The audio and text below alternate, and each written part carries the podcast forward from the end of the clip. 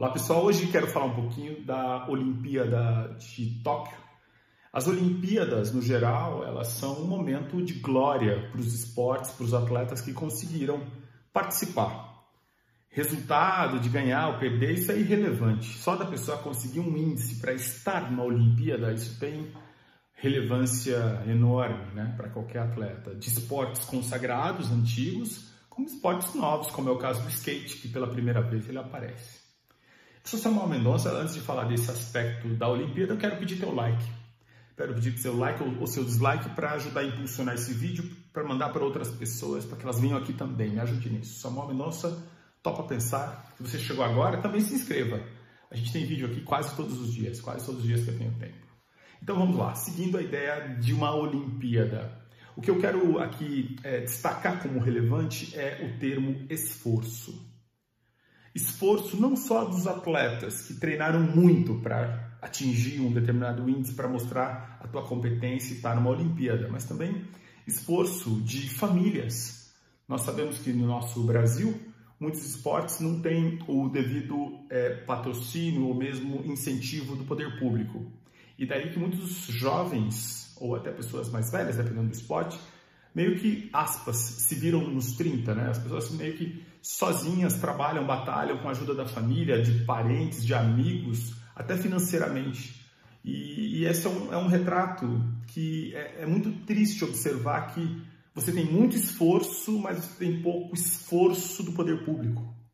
Quero dizer, poucas políticas públicas voltadas aos esportes, tanto os esportes olímpicos como os esportes que são aí amadores. Né?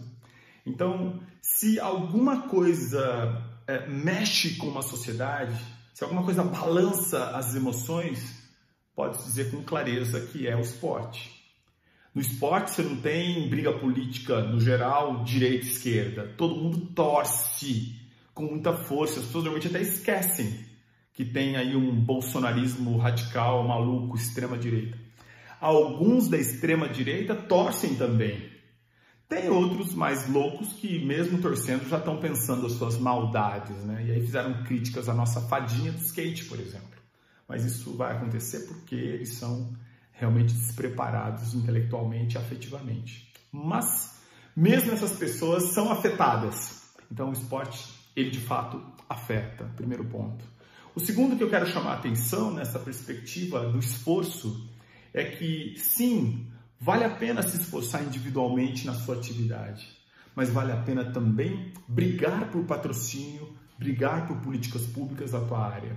Então você se envolve com futebol, com voleibol, com handball, falando desses mais notáveis, ou você se envolve com skate, você se envolve com arte marcial, como é o caso do Kung Fu, que não está presente, embora em 2008, lá em Beijing, teve ali um esforço enorme para essa finalidade, não se conseguiu, mas tem outras artes marciais que estão ali na Olimpíada, né? Então você que se envolve em qualquer atividade, primeiro, elas, as atividades físicas, os esportes, eles são de fato aí algum componente fundamental para todas as pessoas. Deveria ter um incentivo maior para políticas públicas para que a educação física escolar não fosse apenas um espaço em que, em muitos casos, o professor apenas dá a bola e fala, joga aí que pudesse ter um incentivo maior, tanto do ponto de vista de carga horária, mesmo a formação dos profissionais do campo, para que pudessem ter muito mais as diretrizes, atividades com questionamentos, problematizando, discutindo política com uma bola, com uma peteca, com uma pedra, com o que tiver ali no ambiente escolar. Então, é sim possível fazer do esporte aquilo que ele de fato é, faz, é, de certo modo, sensibilizar as pessoas. Eu vejo assim o esporte como um campo muito ligado à estética, do ponto de vista filosófico. A estética é aquele campo do conhecimento que vai provocar sensações. E aí as reflexões que nós vamos fazer em torno da beleza, do vigor, do belo, do equilíbrio, essas nossas análises, elas todas derivam de esforço. Então, de novo, é preciso que nós continuemos o nosso esforço, os nossos esforços individuais, coletivos, nos pequenos grupos, nos bairros, em todos os lugares, para exigir do poder público um, incentivo maior. É preciso que nós tenhamos né, mais recursos para os esportes, para a gente chegar numa Olimpíada com mais atletas preparados e que não sofreram tanto para estar lá. Que esse esforço não seja um esforço de sobrevivência, seja um esforço no âmbito da competição, do treinamento e da sua superação. Que esse esforço não seja um esforço para sustentar a família. A pessoa ganha lá uma bolsa atleta, por exemplo, e aquele recurso é utilizado praticamente para alimentar sua família e não efetivamente para que ele possa usar para suplementação alimentar, para trabalhar como nutricionista ou coisas do gênero. Então, é preciso que nós tenhamos um outro olhar para o esporte e, veja, a relação com a política é total. Porque quem é que vai pensar políticas públicas para o esporte? É a sociedade. Mas é a sociedade por meio dos nossos representantes. Então, é o nosso legislativo.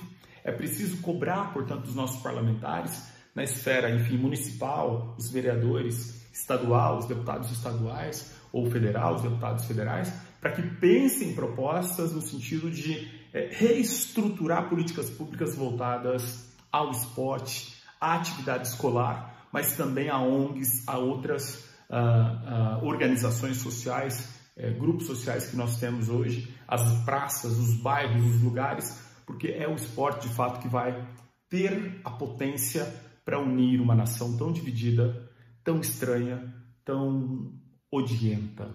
O ódio também vai provocar, evidentemente, alguns sentimentos estranhos quando a pessoa perde, mas ele evoca certamente emoções muito na esfera da paixão, da construção, muito mais do que de uma vertente de destruição.